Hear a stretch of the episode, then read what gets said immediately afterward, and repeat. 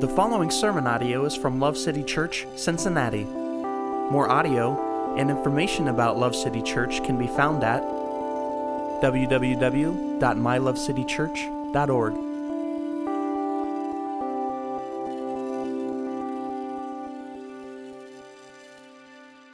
We are continuing this week with our journey through the book of Titus. So if you want, turn with me to uh, the book of Titus, and we're in chapter 2. Um, today we're going to deal with four verses. I tried to do more, but it's not going to happen. So here we go. We're still working through Titus. I'm having a good time in Titus, though. I hope you are too. Uh, some of the instructions that Paul gives are going to be similar to those that we already encountered in this chapter. Um, that would be primarily last week. However, we're going to see that um, he was not needlessly redundant when we see these things um, kind of repeated. Uh, he's intentional in parsing out these encouragements uh, to different groups of people. Uh, this should also reinforce for us the value of repetition, right, for the sake of learning and emphasis. I think in our data soaked reality, we are often tempted to think that what we need is some new directive or word from the Lord. Uh, but most of the time, what we really need is to meditate upon the beautiful truths that we've already heard and pray for wisdom to know how we can passionately live in light of those. Um, I think we have a, a, a self destructive attitude that I need something new to get excited about. Well, there's a lot of old stuff to get excited about, primarily Christ and his cross, right? That's why Paul said, When I came to you, I sought to say nothing or, or preach nothing but Christ and him crucified. Because really, what else do we need, dear ones? Nothing. I can stay pumped and excited and grateful and full of joy for the rest of my life if all I knew was King Jesus laid down his perfect, precious life for a wretch like me. Amen, amen to that. All right, had to amen myself on that one. Doesn't happen a lot, but man, that was good. Okay. Uh, so let's read together. I told you guys to turn there, and I didn't, but I have a ribbon. Do not fear. Okay. Um, we're going to start in verse 6, okay? We'll go to verse 8. Likewise, urge the young men to be sensible. In all things, show yourself to be an example of good deeds with purity in doctrine, dignified, sound in speech, which is beyond reproach, so that the opponent will be put to shame, having nothing bad to say about us. Okay, so uh, starting back up the beginning, he says, likewise, urge the young men to be sensible. Uh, this word sensible is loaded, really, in the context of encouraging young men. Uh, one translation I read, it renders this verse this way it says, Urge the young men to behave carefully, taking life seriously. I think that encaptures well what is being said there. And, and the reality is, we have a severe drought in our day uh, that has a drastic and negative impact on the mission given to us by King Jesus. And our drought is not a lack of rain or a lack of water. Our drought is, is of young men who are willing to live sensibly taking this life and our assignment seriously, and being willing to pick up their cross and follow the way of our Master. We have few men willing to echo the sentiment that Paul shares elsewhere when he says that he would gladly spend all that he has and that he himself would even be expended for the sake of the souls of others. I wish we could pick that up. I wish we could pick that mantle up. Our tendency is to always excuse ourselves from gospel mission because of our station in life. We, are just, we all seem to have this tendency to think we may be the exception. Oftentimes, the older men, we see that they were addressed in the beginning of Titus 2 here. Oftentimes, older men, because they are older and their passion has been replaced with fatigue, they will excuse themselves from the call of Christ to be on mission. Oftentimes, older women, because they are older and they've already served long and faithfully, they will think that maybe the call, the, the urgent call to be ministers and ambassadors of reconciliation may not apply to them. Younger women, because they are younger, they're often struggling with learning how to be wives and mothers, or, or they want to be, and so that preoccupation can oftentimes um, make them feel like they are precluded from gospel mission. And the younger men, oftentimes because they are young and they're often, they feel unqualified, they deal with insecurity, um, and they want to spend their youth in frivolous pursuits of their perception of pleasure. Um, and none of these are viable excuses because all of us who have been called by the beautiful name of Christ are called then to be a part of the mission to let others know there's hope, that they need not live in darkness, that they need not be chained to sin and death, but they can be set free. The question could, could come couldn't Paul have said, instead of breaking this down by older women, you know, older men, older women, younger women, younger men, couldn't have just said, tell everyone to do these things and made a list and then, it, you know, he could have saved some, some paper? I mean, writing was a bigger deal then, right? So, yes, he could have done that, but guided by the Holy Spirit, he had the wisdom to know that we are all masters of excuses. And by breaking down these groups of people by age, and we're even going to see in a little bit that he breaks them down by social class, he left none with the ability to do what we often find ourselves capable of. Because somehow we can read or hear that everyone or all people should not only live our lives in light of the truth of the gospel, but also that we should live our lives for the spreading of the gospel. And we can reason our way into believing that all or everyone applies to everybody but me. Paul eradicates the potential for us to do this by breaking it down like this because he knows. The Holy Spirit guiding him knew our propensity to try to excuse ourselves.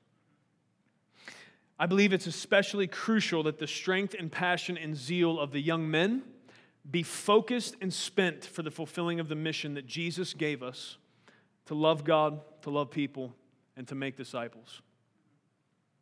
And I want you to know that that's not a plug for every young man on the planet to be a part of Love City, um, because I, I just, if you paid attention, you know, I just laid out our mission statement. That is kind of one of our guiding principles. Um, but really, it's just a reflection of the fact that our mission statement is simply repeating that which Jesus gave for all churches who belong to him. Different churches in different places might use slightly different language to communicate the same idea. Um, but if the church, who is the bride of Christ, because is a body of people who were saved by, by Christ, are not emphasizing what he emphasized, then something is probably wrong. And that's why for us, our vision is very simple. We want as many people as possible to worship Jesus. We want to introduce as many people as possible to the King of glory who loves them. And our mission, the way we're going to accomplish the vision, is we're going to love God and love people and make disciples. And I don't see a lot of room for the bride of Christ to vary from those very simple things that Jesus seemed to emphasize to us. And we need, we need young men to passionately rise up for that. We need young men to rise up and man up and take seriously the fact that King Jesus left us here and he sent his Holy Spirit so we may be empowered to get the job done. Because there is a job to do. Is there a lot of people today? Have you encountered anybody maybe in the last week that you think possibly doesn't know that Jesus is worthy to be worshiped for eternity? Have you come into contact with somebody? Because we can say it that way, and that's a bummer, but on the other end of it, what do we know about that person? That if, etern- if this life was to end for them and eternity was to begin, if they are in that state, they are not in a good spot. And so, our love for God that comes first because He loved us should then be reflected into an incredibly passionate love for people that not leads just to lip service, but a willingness to lay our lives down for the sake of getting them the good news of the gospel. And then being willing not just to share that with them, but intentionally invest in their life so that they can become a disciple. And then the great hope is that they do the same thing. That's how this looks. It's, it's simpler than we make it sometimes. Um, but we do have a job to do. I'm also really glad that uh, David in the scriptures didn't just walk away from the situation with Goliath because him and his buddies were supposed to go swimming later on that afternoon, right? There's, there's some times where it's very crucial in the scriptures. I think there's times where it's very crucial every single day in the midst of the mission that we're called to that young men are on point doing what it is that God has called them to do, what He made them for. Um, if, if, you're not familiar with that story, most of you at least know some parts of it, but here, here's what happened. David comes to essentially bring lunch to his brothers, not a very glorious task, but he shows up, and what had happened is the Philistines and, and the armies of Israel had kind of lined up. Um, there's this valley called the Valley of Elah, and then there's two mountainsides, right? And so it's, it's like this epic setup. And so you've got the Israelites on one side, the Philistines on one side, and uh, they're kind of standing there staring at each other. And uh, day after day, for a few days, out comes this, this guy named Goliath. He's described as a giant. It said his spear was so big that, that the shaft of it was like a weaver's beam. I don't even know what that is, but it sounds big and really intimidating. And uh, if you look, if you look at like breakdown, it gives you the shekels and stuff of the weight of, of, of, his spearhead. It was like 50 pounds. And I don't know if you've ever picked up a 50 pound dumbbell, but imagine a spear being hurled with that kind of momentum behind it. It's a big guy. Um, based on what we know about Philistine culture, probably raised as a warrior from the jump. And so he's coming out and he's screaming at the armies of Israel every day. And he's saying, what are, what are we doing here? Am I not a man? Do you not have a man? Send somebody out here. We'll fight. If, if I win, you're our slaves, and vice versa. You win, we'll be your slaves. So this guy's pretty confident. And he's cursing uh, and, and, and, essentially just mocking the armies of God. And so here comes David. Uh, we don't know his age, but you know he was quite young, in his, maybe even in his early teens. And uh, he shows up, uh, brings his brother lunch, and, and he's you know, about to take off. And, and then he hears this guy out there screaming this stuff, uh, defaming God, disrespecting God. And all of a sudden, David has this just holy anger rise up in him. And he starts looking around and he's like, What, what is going on here? This guy is over here cursing our God. Is somebody not going to do something or say something about that? And everyone's like, Get out of here, kid. Like, you're too young to even be worried about it. Why are you even here? Get out of here. And, uh, you know, finally, um, the king says, I mean, he realizes he needs to save face. He's got to get somebody to get motivated to go fight this guy because they're really being shamed openly.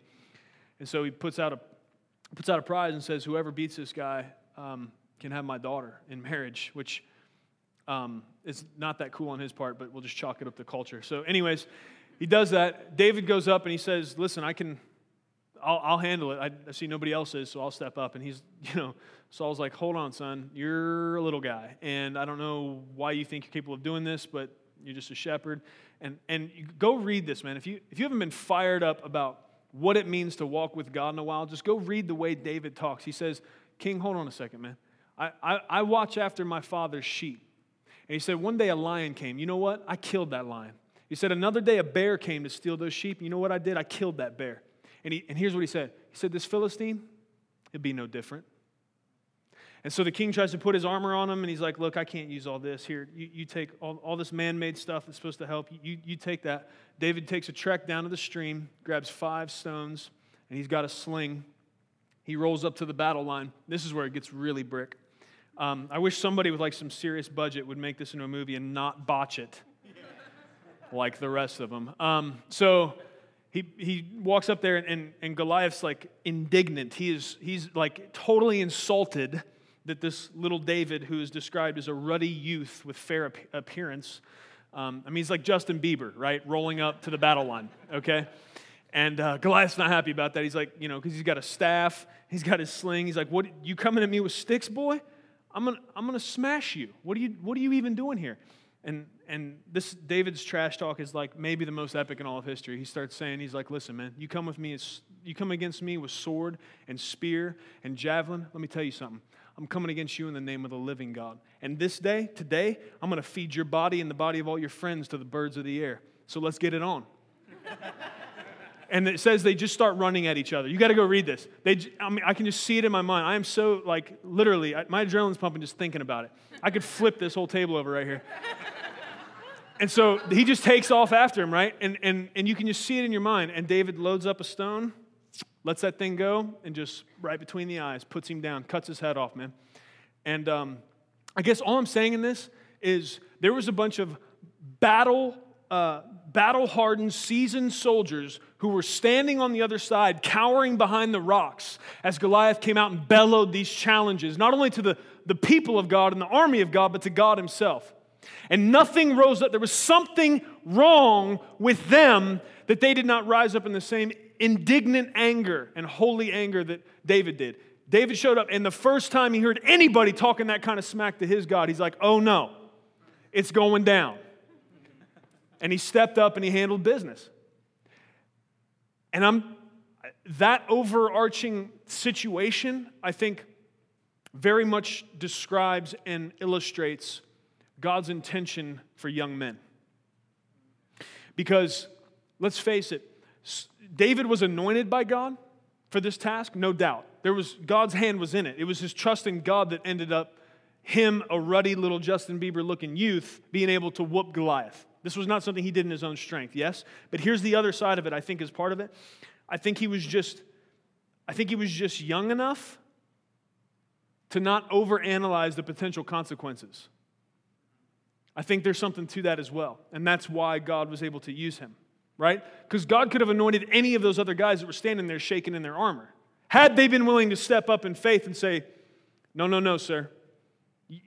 Talk trash about whatever you want, but you start talking trash about God, we got a problem, right?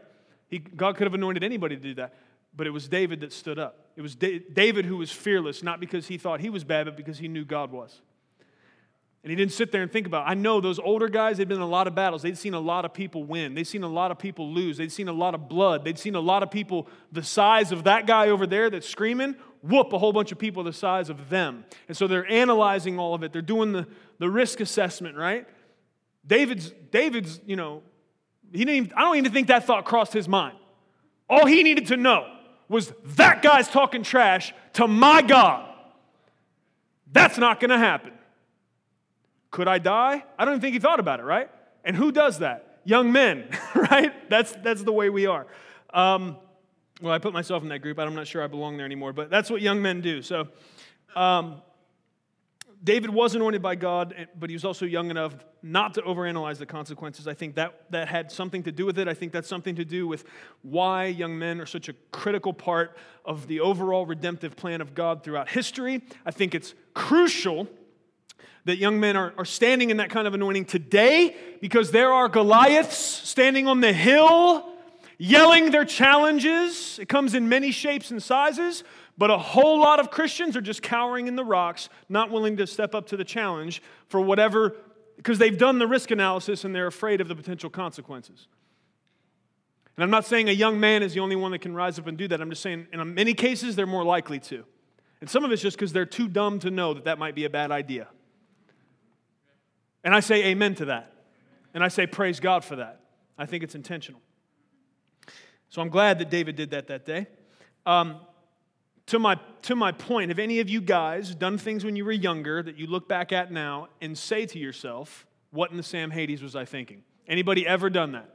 Okay, I'll raise my hand. See, the rest of you are a little hesitant. Okay, so I'll, I'll do full disclosure here um, and give you an example. So, many, many moons ago, and those of you who have an accurate gauge of this time period because you were around, just keep your mouth shut. But um, it was a long time ago. We're going to leave it at that. And uh, a few guys and myself, we built the most legit launch ramp you've ever seen in your life. This thing was perfect. I, we, we didn't use geometry, it was just by eye and the help of the Holy Spirit. We came up with a launch ramp that would send you almost into orbit. It was great. And so um, the next step was we bought a bike at a yard sale, and then we bought a pool noodle we got some tape and we taped this pool noodle to the bike. And so I don't know if you figured it out yet where this is going, but um, the pool noodle is to make sure the bike would float, right? So then we take it down to the river. This is true, all true. And we'd, see, we'd find a dock and we put this launch ramp on the end of the dock. And there's a big old hill leading up to this dock, right? Because normally rivers have a bank. So we, we're riding. And so what we're doing is we set this thing up in the end. We're riding down this hill and then there's a path, I mean, a little bit wider than this plank of wood right here, where you have to ride across to get to the dock. And on either side are just like the sharpest, most ominous looking boulders you've ever seen. And so we're going down this hill full speed, hitting the little path, get onto the dock, hit the launch ramp, and jump halfway across the Miami River. And uh, it was so fun. It was so incredibly fun that some guy drove by on a jet ski and traded me his jet ski for a jump on the bike. Like, not permanently, but he let me ride around on his jet ski because he wanted to jump this bike so bad. I think he did a backflip.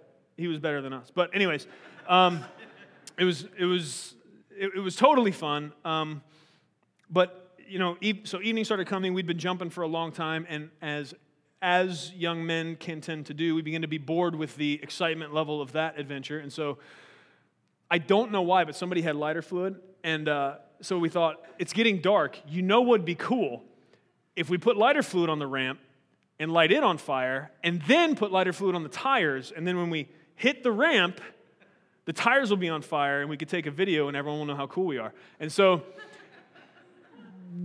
we did that, okay? Um, I'm, I'm going to stop right there with the story about any more consequences. Uh, but the bottom line is you could ask, you know, from the beginning, why? Like, what was the point? And that's the point. It was fun and cool, and we didn't care, and we didn't think about consequences, right? And that's a dumb example with very little potential gospel influence. But my point is, we think negatively of the brain of a young man as underdeveloped and thus unable to properly assess risk and reward. But I believe that this was absolutely intentional in God's design. I believe that's why young men are called to step up, to be passionate, to be zealous. And I think that's a lot of why uh, David was able to take the first step of faith that day when Goliath was talking trash. And so um, you take a young man with passion and strength and zeal and a little bit of recklessness, and uh, you put him together on mission with an older man who can point all that pent up, um, all that pent up potential in, in the right direction you see Goliath's fall, and, and God is glorified when that happens. And that's why we have a strong conviction that a healthy church has young, reckless, zealous men that want to do passionate stuff for Jesus and can't really think through all the potential risks. They just they don't care. They'll do whatever it takes to get the gospel forward. And you pair them with older men that have done some of that dumb stuff and can say, well, hold on, let's take all that energy and zeal and passion and let's point it towards something that's going to end up being fruitful. And that's when you can get something done. And so um, that's part of what I think Paul's laying out here. And uh, that's why we think being multi generational, as far as a church is concerned, is, is the healthiest way. And we, we pray and we ask God to continue to grow us in that way so that we can have the maximum uh, potential effect for his kingdom and the gospel. Um, verse 7 um, says, In all these in all things, show yourself to be an example of good deeds. I think this is further evidence that young men, uh, young men can and should be used by God for the furthering of his kingdom. Um, that the evidence I see here in verse 7 is the fact that uh, Paul groups these instructions to Titus, specifically with the instructions to young men. Uh, we don't know how old Titus was when Paul left him in Crete to set things in order and to appoint elders. But the fact that he groups these instructions to Titus with the instructions to young men, I think is a hint that he was on the younger end of the spectrum. Uh, also, the reality is, Titus would have a very difficult job in bringing things to order uh, among the churches on an island where people were known by their own poets as liars, evil beasts, and lazy gluttons. Uh, also, Crete was a safe haven and harbor for piracy, and so this was an awesome mission field, right? And so Titus had a big job on his hands. Uh, and it is likely that Paul gave this task to a young man with the fire and energy to get it done. Um, and so, my, my overall call is that there are many things that would try to pull on the attention of a young man today. I would just ask you to pray and ask God by His Holy Spirit to infuse inside of you the kind of holy boldness that drove David down into the valley of Elah the kind of holy boldness that would drive Paul to go again and again back out, taking the gospel wherever it was needed, even though he'd been beat and even though he'd been, you know, they tried to murder him and shipwreck and all of the trouble and all of the trial that he went through. Um, I would ask you to let the same love motivate you that caused Christ to persevere through the garden, through the pain and the agony of anticipation, and all the way to the cross on your behalf. I'm asking you, young men, to step up. I'm asking you, young men, to care deeply that the gospel gets to as many people as possible. We need you. And God has called you. And may that be enough. In Jesus' name. We see here that Titus is also uh, called to be an example in good deeds. Uh, this, this example encouragement is really sobering. Uh, Titus was not only to, uh, he was not only to teach and lead in word, but example as well. Uh, his task was too important to fall into the age old trap of hypocrisy, kind of uh, do as I say, not as I do mentality, which does not work. Uh, read you a quote here by Albert Schweitzer. It says, uh, Example is not the main thing in influencing others, it's the only thing. The reality is that leaders, leaders will always lead by example, whether they intend to or not. And So we should keep that in mind. Uh, and Christian, simply because you're a follower of Christ, a disciple of Christ. You're a representative and an ambassador of the pure truth of the gospel. Wherever you go, your example is incredibly important. Um, we got to keep that in mind. We cannot serve Christ only in word, it must also be in deed. And you are influencing people. Let me just say that to you. You are influencing people. The question is for what and which way? Okay? Uh, he says also with purity and doctrine. Okay, so I'm just running through these qualifications now, um, running down through verses 7 and 8. Okay, so he says with purity and doctrine. This means keeping first things first, uh, being unwavering in what God has made clear, uh, and not being someone who majors on minors and brings confusion and dissension. Okay, so oftentimes people get priorities mixed up. They'll, they'll kind of harp on things that maybe aren't as clear in the scripture and try to make that a really major deal and, and ignore things that God has made very plain should be emphasized. And so you got to keep pure in doctrine. Uh, he says dignified. We've talked about this uh, in reference to older men. They were also given this uh, exhortation by Paul, but dignified, it's as it is with the same instruction to older men, it doesn't mean that you have to be a like a permanently stoic, stick in the mud, just kind of overall mean person. Uh, that's not what he means by dignified. It means someone who knows when to laugh, but also when to be serious. And um, you know, sometimes folks can only do one or the other, and there's a time for each. So to be dignified. Um, this is him just encouraging in, in, in what way his example uh, is going to influence others. So he says also to be sound in speech that is beyond reproach. Uh, Jesus said something that oftentimes convicts me. He says, I never say anything I don't first hear the Father say or tell me to say. Like, oh, I cannot say that by a long shot, right? But I keep hoping that each day less of my words are idle and useless, and more of them are directed by God's Holy Spirit. Um, so he calls, he calls uh, Titus to be sound in speech that is beyond reproach. Uh, all young men, but especially those who want to represent Christ well and walk in a manner worthy of his name, must control their tongue. It is an absolute requirement. Uh, you will you will end up making Jesus look bad and Jesus people look bad if you cannot tame this tongue. James weighed in on this in James 1:26. He said, "If you cl- get this, if you claim to be religious but don't control your tongue, you are fooling yourself and your religion is worthless." Whoo, James didn't have the kid gloves on that day, did he? Your religion is worthless, right? You want to call yourself whatever, whatever you think you are, don't control that tongue, all of it's for naught, right? So that raises up the emphasis on hold on, what's coming out of my mouth? I better be careful about it. And this is also what Paul is encouraging Titus. And he's like, brother, your speech, it's got to be above reproach. It's got to be to the point where people can't even bring accusation against you. You're not going to do perfect in that, but let me set the bar so high that you don't find yourself just falling short out of laziness, okay? We need to control this tongue. Uh, so, the overall overarching principle of all that is it, it's really telling all of us to not go popping off at the mouth. And if we do, repent quick and ask for God to help us control our speech.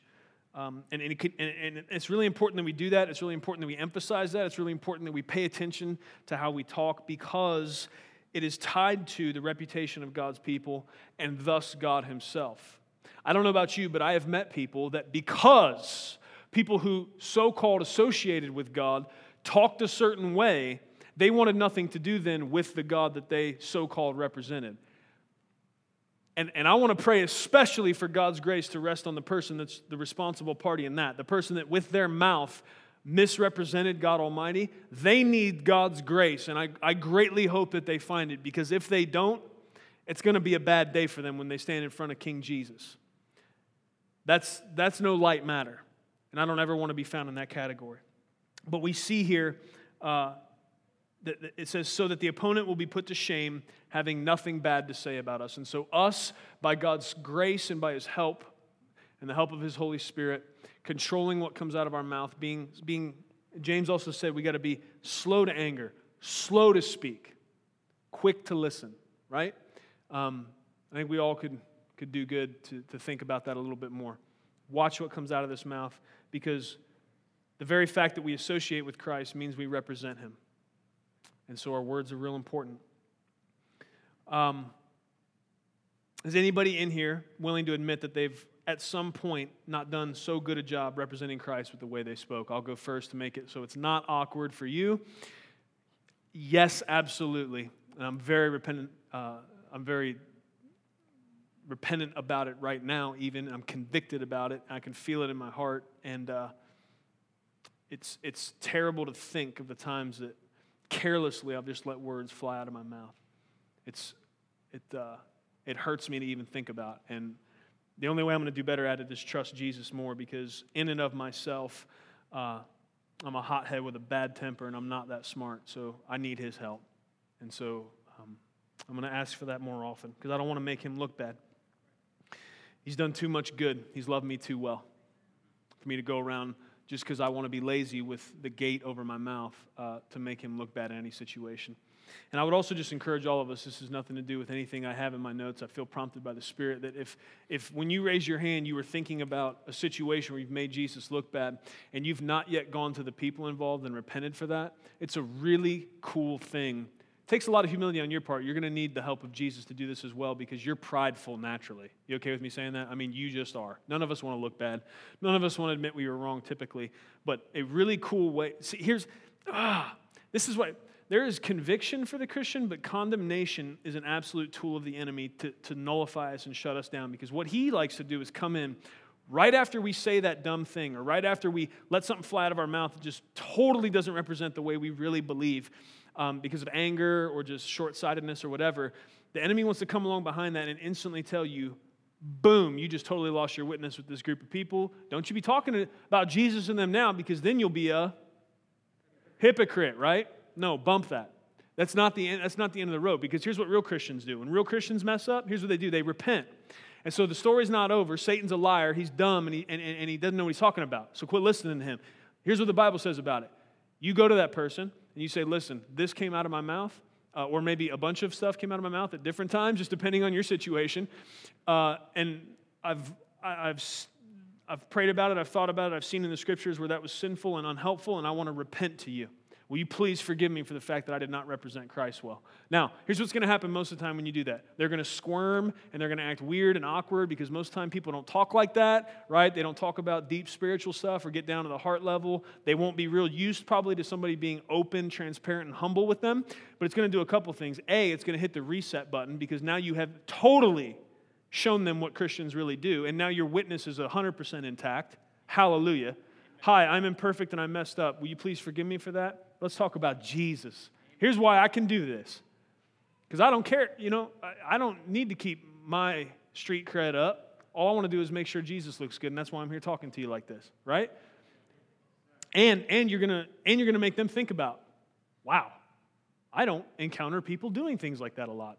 Perhaps there's something different about this person, right? And so then we've cracked the door of their heart. So open, humble repentance if you've popped off at the mouth and you know it, if you've made Jesus look bad and you know it, make yourself a little list and uh, start going to people and, and repenting openly. It's a wonderful thing, it's cleansing for your soul, and it'll help propel the gospel forward. Okay? Everyone excited about that? Yay! I'm going to go tell everyone I'm sorry for talking like a jerk. Okay, good.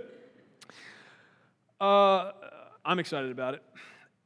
If, if any really cool stuff happens when you guys do that, let me know. It, would just be cool to hear that. Or let somebody know, and I'd like to hear about it because um, I, I literally believe some people could come to Christ through you walking like that and being a real Christian and being humble.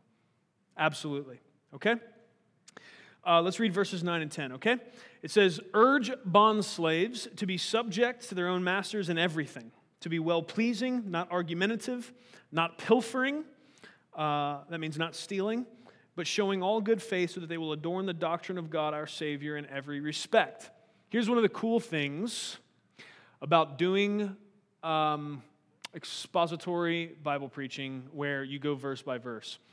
You don't get to skip stuff like this where some really difficult questions can come up, and a lot of times preachers do just skip stuff like this because this set of verses in 2015 is not necessarily a let's shout and get out the tambourines and dance around you know, sanctuary and make YouTube video, right? So um, a lot of times they just won't deal with this stuff because uh, I'm going to stop right there. So they just sometimes don't deal with it.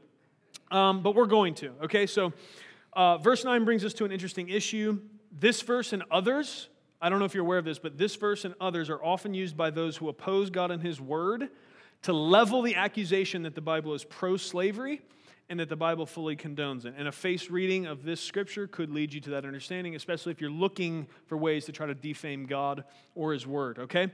Uh, the reality is that this country went to war with itself largely over this issue, people not understanding how to read these verses in their context. Um, and that's why it's really important to take into account the whole counsel of the Word of God and understand context as well when you're developing doctrine and or coming to try to understand what God thinks about something so that we can obey it. Okay? The reality is that I could give you all a quick canned answer about this, and it would probably suffice for many.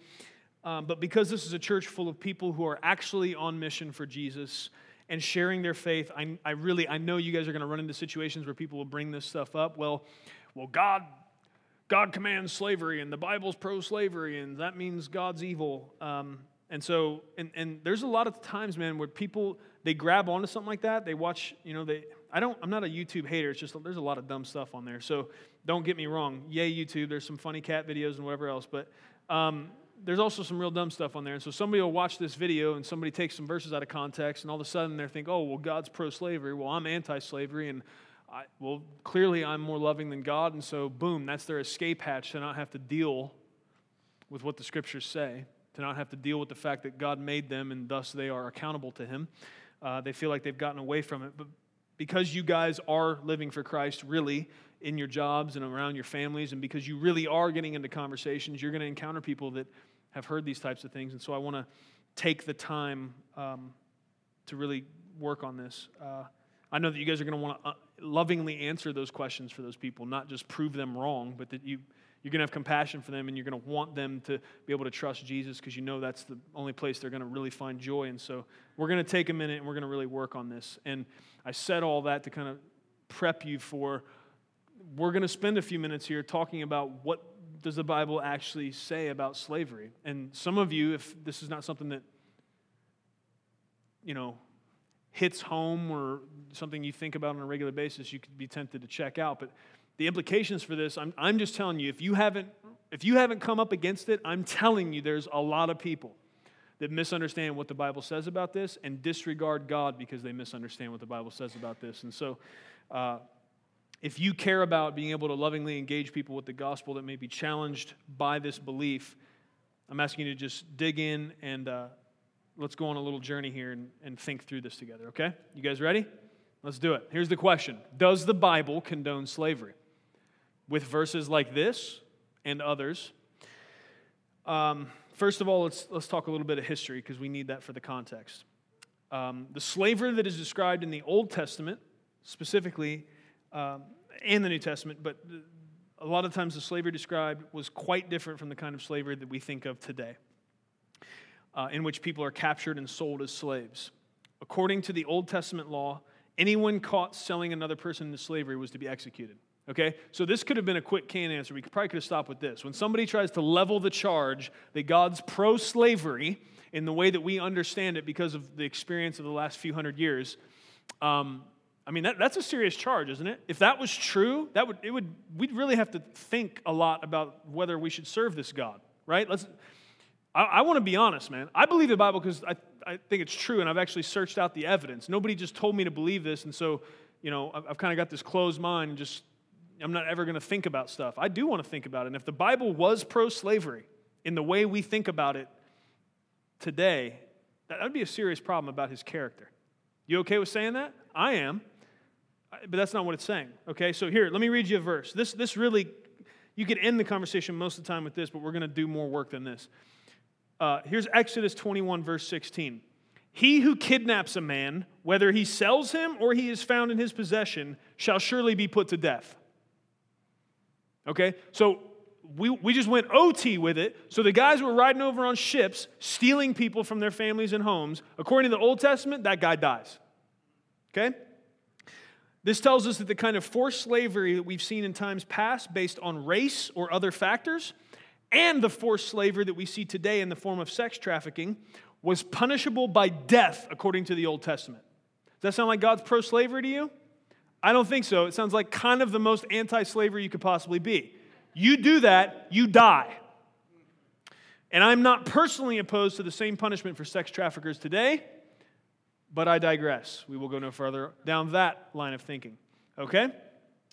Uh, there were two primary kinds of slavery described in both the Old and New Testament. One was prisoners of war, and that was a merciful alternative to killing them.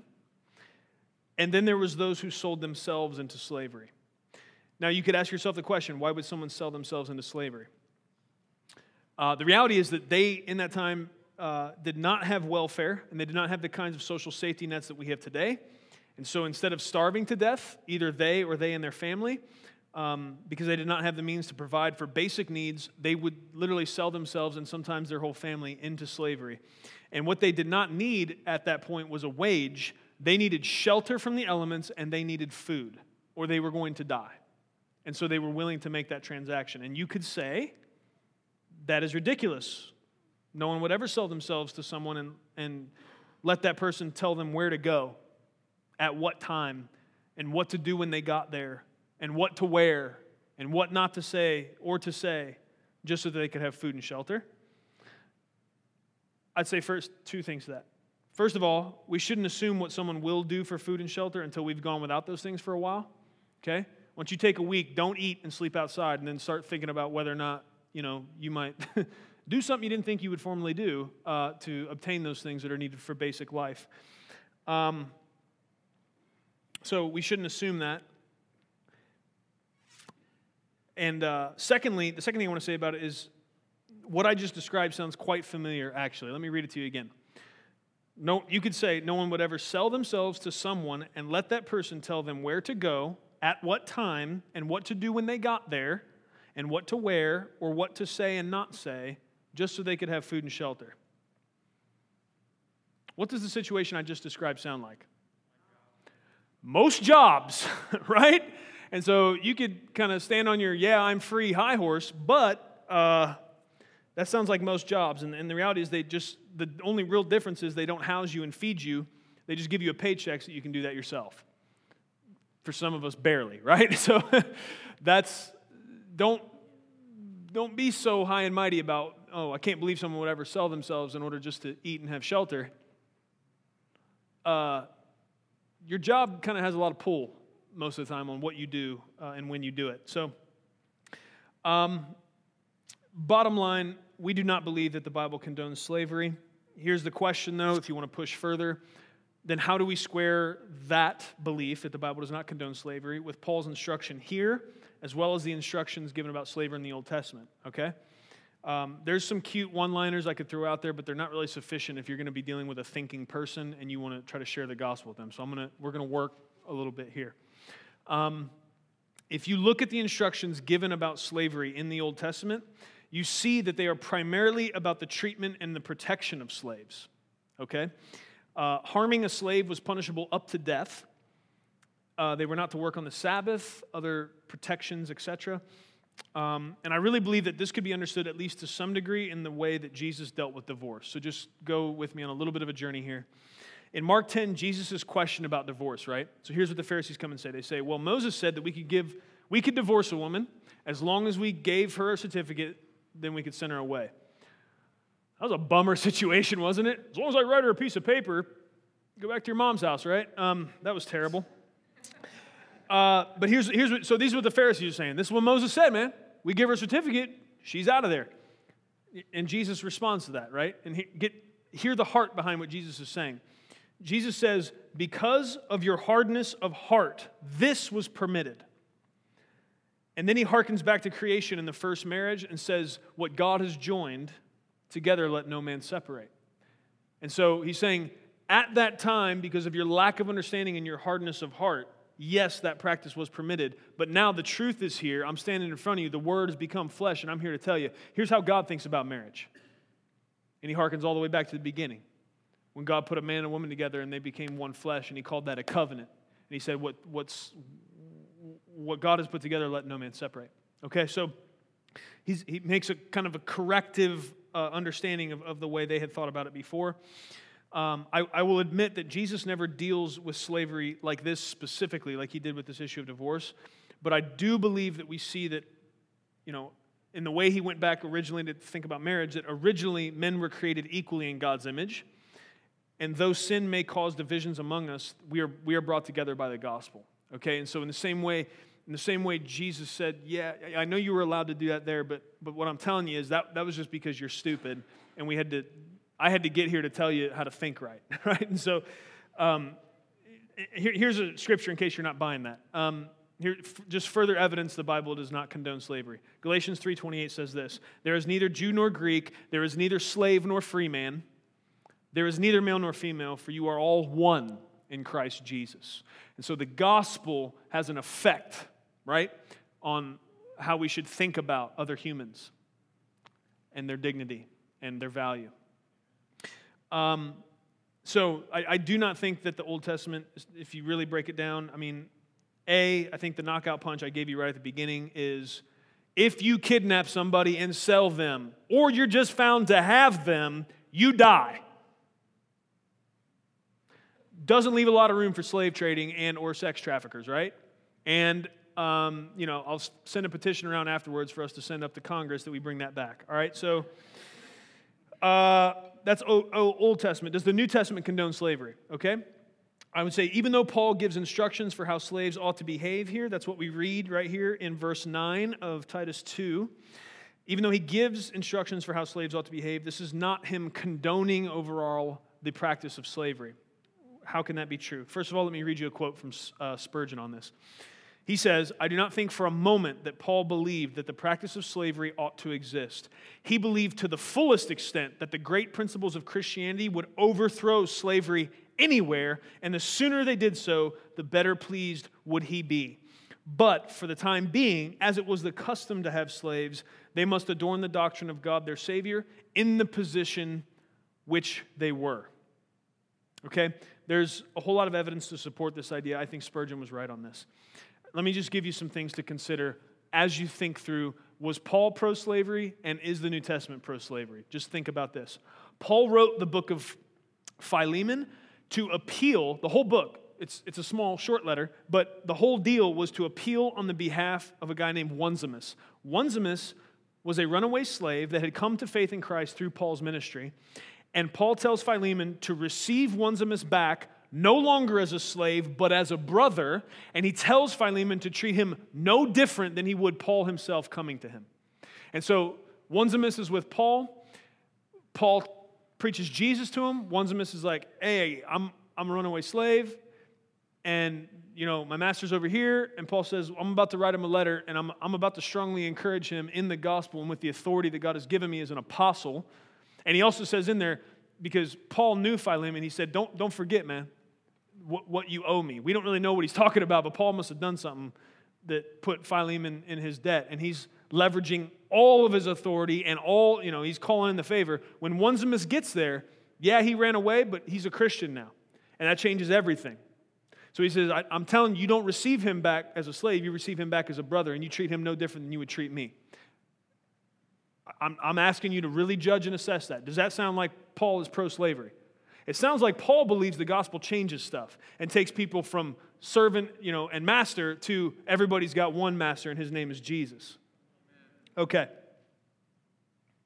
Also, uh, this is in uh, Paul's letter to the Corinthians. Uh, this is 1 Corinthians 7 21 through 23. This is more evidence that neither the New Testament or the Old Testament condones slavery in the way we think of it today. Uh, and everybody that tries to argue that God is evil because they believe that just hasn't really looked into the situation. This is Paul again. He says, Were you called while a slave? He so, so did, did you be, like, one's a this situation. Were you called by God while you were a slave? He says, Do not worry about it. But if you are able, if you are able also to become free, rather do that. If Christ called you and you were in servitude, he's saying, if you can become free from that bond, do that. Okay? He says, For he who was called in the Lord while a slave is the Lord's free man. Woo! Come on. You want an anti slavery verse? There you go. Likewise, he who was called while free is Christ's slave. You were bought with a price. Do not become slaves of men. Okay, so here, here's part of what I think is happening in Titus, and you see these other instructions throughout the New Testament regarding slaves and their, their obedience to masters, and that can really seem just like a straightforward, wow, the Bible, the Bible's pro-slavery, the South is right, we should have Confederate flags flying everywhere and jacked up Chevys, you know, just everywhere, right? Um, if the South would have won, that'd be a great movie, wouldn't it? Um, I'm in Ohio, so I think I'm safe saying that. There's a river between us and them. Um, so here's some things you got to remember as Paul is writing these letters and trying to lay down track for the New Testament church to understand how to live in light of what Jesus has done. Okay, so up to a third of Roman citizens were slaves. Okay, Paul knew even if he denounced the practice straight up, that it would not change that practice immediately, and it would probably, in many occasions, make him having any ability to get the gospel into that audience a lot harder. And so instead of going at slavery straight up, what he does is comes in with gospel principles that he believes in time should change the way people perceive each other and undo slavery from the inside out. Um, and so, even if Paul would have stood up and said, with all of his authority and as loud as he could, nobody should have slaves anymore, it, it wouldn't have changed. And so he had right away, and so he had to speak to them, to those that were a third of the Roman citizens were slaves. He had to teach them how to live for Christ in their current situation. I believe Paul's great hope is that the gospel eventually would obliterate slavery. Um, and I, I think for, I don't think there's a whole lot of people legitimately um, contending for slavery out of the scriptures these days. I think most people that are practicing slavery modern day are just evil people and they don't really care what God thinks. Okay? Um, but there were times when people justified out of the scriptures because they, they didn't look at the whole context of, of the entire counsel of God. And so uh, the reality is, Paul gives instructions to slaves because up to a third of the people that he was trying to minister the gospel to were in that situation. It wasn't going to change automatically. So he had to say to them, here's how you live in light of Christ right? And so he's just being a good pastor. He's just considering the context of who he's ministering to. Um, and that's why you see these instructions in here. This is not a you know, carte blanche sign off on the institution of slavery. Clearly, I think the, the verse in Corinthians tells us that. Paul knew his Bible, Paul knew the Old Testament. He knew what Exodus had to say about people that kidnap folks and keep them and try to sell them. Paul was the man, he, he knew the verses. And so uh, he was not pro slavery, definitely not in the way that we most of the time think about it. Um, and really, he wasn't even real happy about this indentured servitude situation. But the reality is, a lot of people, and, and you see, you know that he's talking about that. Some people would say, ah, you're just trying to sugarcoat it. It was slavery, slavery. Well, what, I mean, what, he says, you were bought with a price. Do not become slaves of men. What is, what is the command there? He's telling you if you were free when you came to Christ, I don't care how bad the situation gets. I don't care how bare the cupboards are. You trust Christ because He's your provider. You need not become the slave of some men. You were bought with a price. You belong to the King. You'll be provided for. He's coming against that institution, and it clearly shows you the context of what type of, of servitude and slavery he's talking about, right? He's talking about people that were selling themselves into it. And so uh, we, we see no condoning whatsoever of someone just nabbing somebody and selling them into slavery. That's pitiful and it's disgusting and it's real hard to keep the anger about it righteous. I'll just say that.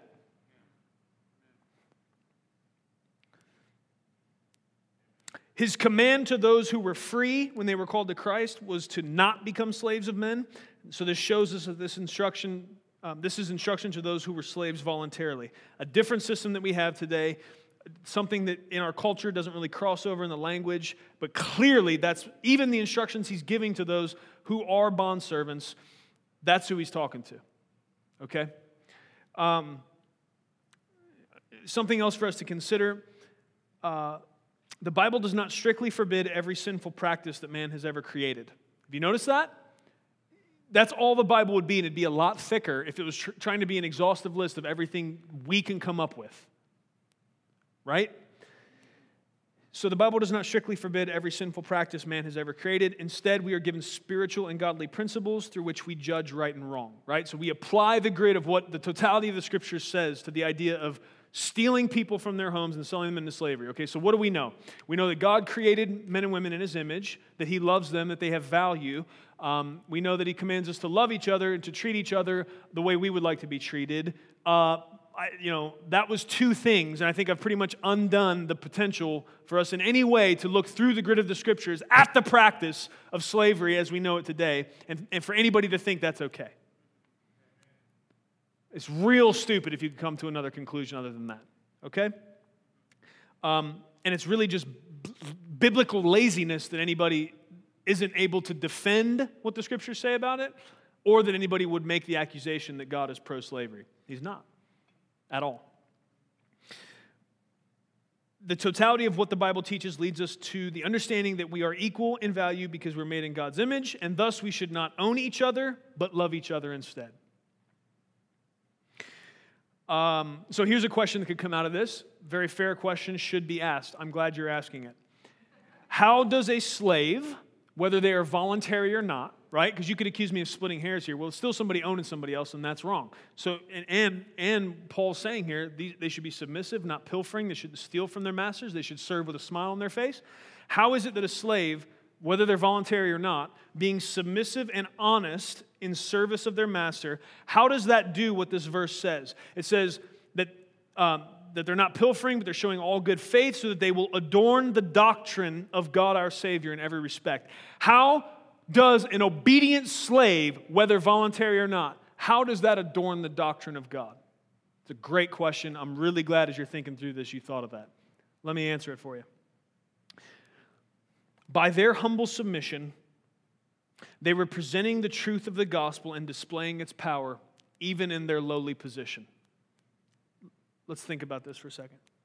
Because this slavery, which was voluntary in its, in its servitude, this slavery, where a man or a woman would realize, guys, follow me on this, where a man or a woman would realize they were in desperate need and they were completely unable to provide for themselves what was needed for life.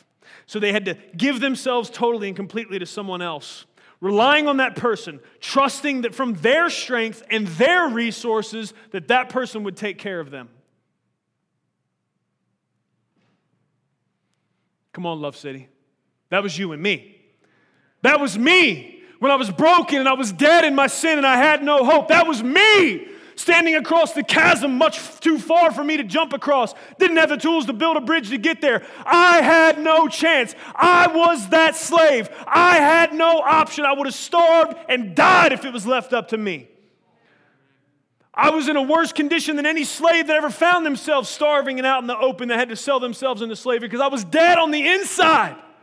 I was overcome. I was enslaved by sin.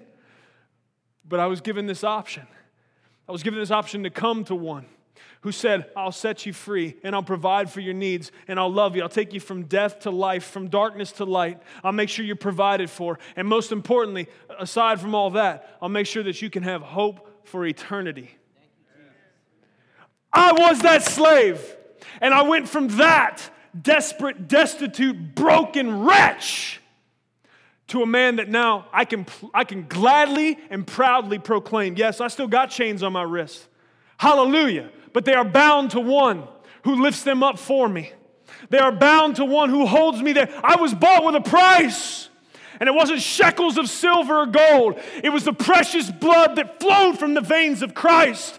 That was the price that was paid for me. And so I happily today submit myself humbly to the service of that good master. I'm happy to do it. And that's why Paul said to these guys in that day listen, as long as this institution exists, you humbly submit yourself. You humbly, it's just like he could say this to us today in our jobs, right? I mean, it's exactly the same. Show up this time, do this certain work, say this, wear this, and, and don't mouth off and don't steal anything, right? That's the description of co- uh, modern day commerce and the way everything works. So In the same way, he instructed these bondservants of that day who had sold themselves in order to provide for the needs of them and their family. In the same way, he tells them, do that job with submissiveness, do that job with humility. Do not steal from that master. And in so doing, you will adorn, you will make beautiful, you will illuminate and point to the beautiful doctrine of redemption that comes through the gospel. And so I'm telling you today, dear one, go to your job. Quit having a bad attitude about it. Go to your job. Don't steal from that job. Make sure that absolutely everything you do is, is fully above reproach. Humbly submit yourself. Be a servant to all. And in so doing, you will adorn the beautiful doctrines of grace. You will point to the beauty of the gospel. Amen. Amen. Praise God today. I'm thankful that with joy in my heart overflowing, I can have these words on my lips. I am a slave. I am owned today. I am not my own. I was bought with a price, highest price ever been paid for anything. The precious, perfect blood of the Lamb of God flowed down across that day. That bought me. And so today, I want to serve Him with all submissiveness and humility, not pilfering, not complaining and in every way, I want to serve him as, as a humble servant as I possibly can so that I may adorn the doctrines of grace and the gospel. I'm a happy slave today. I'm honored to carry that. And I want to bear the scars that come of a life lived hard and fast and pushing with all of the energy I possibly can. I want to echo Paul's sentiment that I want to pour myself out for the sake of the gospel. I want to spend everything I got and expend even myself for the sake of other souls. I want to get to the end of this thing broken and battered and with just enough energy to limp across the finish line. And then I want to hear, well done. Come, come and rest. Will you do that today? Will you forsake the things that are other masters over you? Jesus said plainly, you can't serve God in money. You can't serve God in sex. You can't serve God in addictions. You can't serve God in all this other stuff. Put those idols down, grind them into powder, and let them float down the river. Don't mess with them anymore. There's only one master worth serving. There's only one master who's really going to be good to you. There's only one master who's going to deliver on the promises that he's made. His name is Jesus. Trust him today, please. Please. Any other master will violate you. Any other master will lie to you. Any other master will lead you astray. You will not find joy in the service of anyone but the good king. Christ Jesus our Lord, the one who proved love. He didn't come just talking words, did he? He said stuff, but then he backed it up because he walked that road. He carried that cross. He let him stretch his arms out. He let him drive the nails in. And he bled and he died, paying a price that you and I never could have paid. And he bought us all up from the masters that we used to serve, the evil taskmasters that would drive us ragged. And he's invited us in to carry a light burden, a joyful burden, a beautiful burden. We get to carry the beautiful gospel. Praise God today. May we be a people that are united by passion for the gospel. May we be a people who work together with and love those who are older or younger than us for the sake of the mission. May we be a people who live as obedient slaves to our benevolent master, our Savior King, who freed us from the forced slavery to sin and freed us to voluntarily submit our hearts and lives to Him forever. Amen. Let's pray. Father, we come before you now in the name of Jesus. Lord, we love you. I thank you that we can be joyous bond slaves today. I thank you that we can celebrate the fact that you are our faithful master. I thank you, Lord, that you had what it took to pay the price for all of us, that you bought us away from our debtors that you've made us free today to serve you with all of our hearts. I thank you, Lord, for even, even the instructions in the Old Testament that talked about how if a slave decided he really loved his master and wanted to stay, that there was a way that they could, they could mark his ear and, and, and he could serve that master forever because there was love and there was relationship there. Lord, I ask that more and more our relationship with you would reflect that kind of situation. That, Lord, that we would not be coerced into loving you or serving you, that it would not be by uh, fear or, or coercion that we submit our lives to you. But Lord God, it is out of the fact that you have been so incredibly good to us that when, when we would be given the option to go doing anything else, Lord, that we would turn it down flat, that there would be no temptation there, that all we want for the rest of our lives and all of eternity is to stay in relationship with you, the good master. You're faithful, Lord God. You've been nothing but good to us. Lord, forgive us for the times when we don't see it. Forgive us for the times when we act like you're not the benevolent, beautiful master that you are. Forgive us for the times that we act like there's other masters that got a better deal for us, that we run and serve them and we expend ourselves and pour ourselves out for the fame and the glory of someone other than the one who made us and died for us that we could be reconciled to you. Forgive us, Lord God, for our tendency towards idolatry. Forgive us, Lord, that we sell ourselves often to lesser masters who only want to hurt us in the end. Please forgive us for these things, Lord, give us wisdom, give us eyes to see our tendency to do that. God, help us never, ever, ever, ever to do it again. May we lay ourselves down. May we humble ourselves. May we serve, Lord, with joy and passion. May we pour ourselves out, as Paul said, for the sake of the preaching of the gospel. May all this be for your glory and for our good. In Jesus' name, amen. Thank you for listening to audio from Love City Church, located in Cincinnati, Ohio. Feel free to make copies of this message to give to others, but please do not charge for those copies or alter the content in any way without permission. To give or find out more about Love City Church, visit www.mylovecitychurch.org.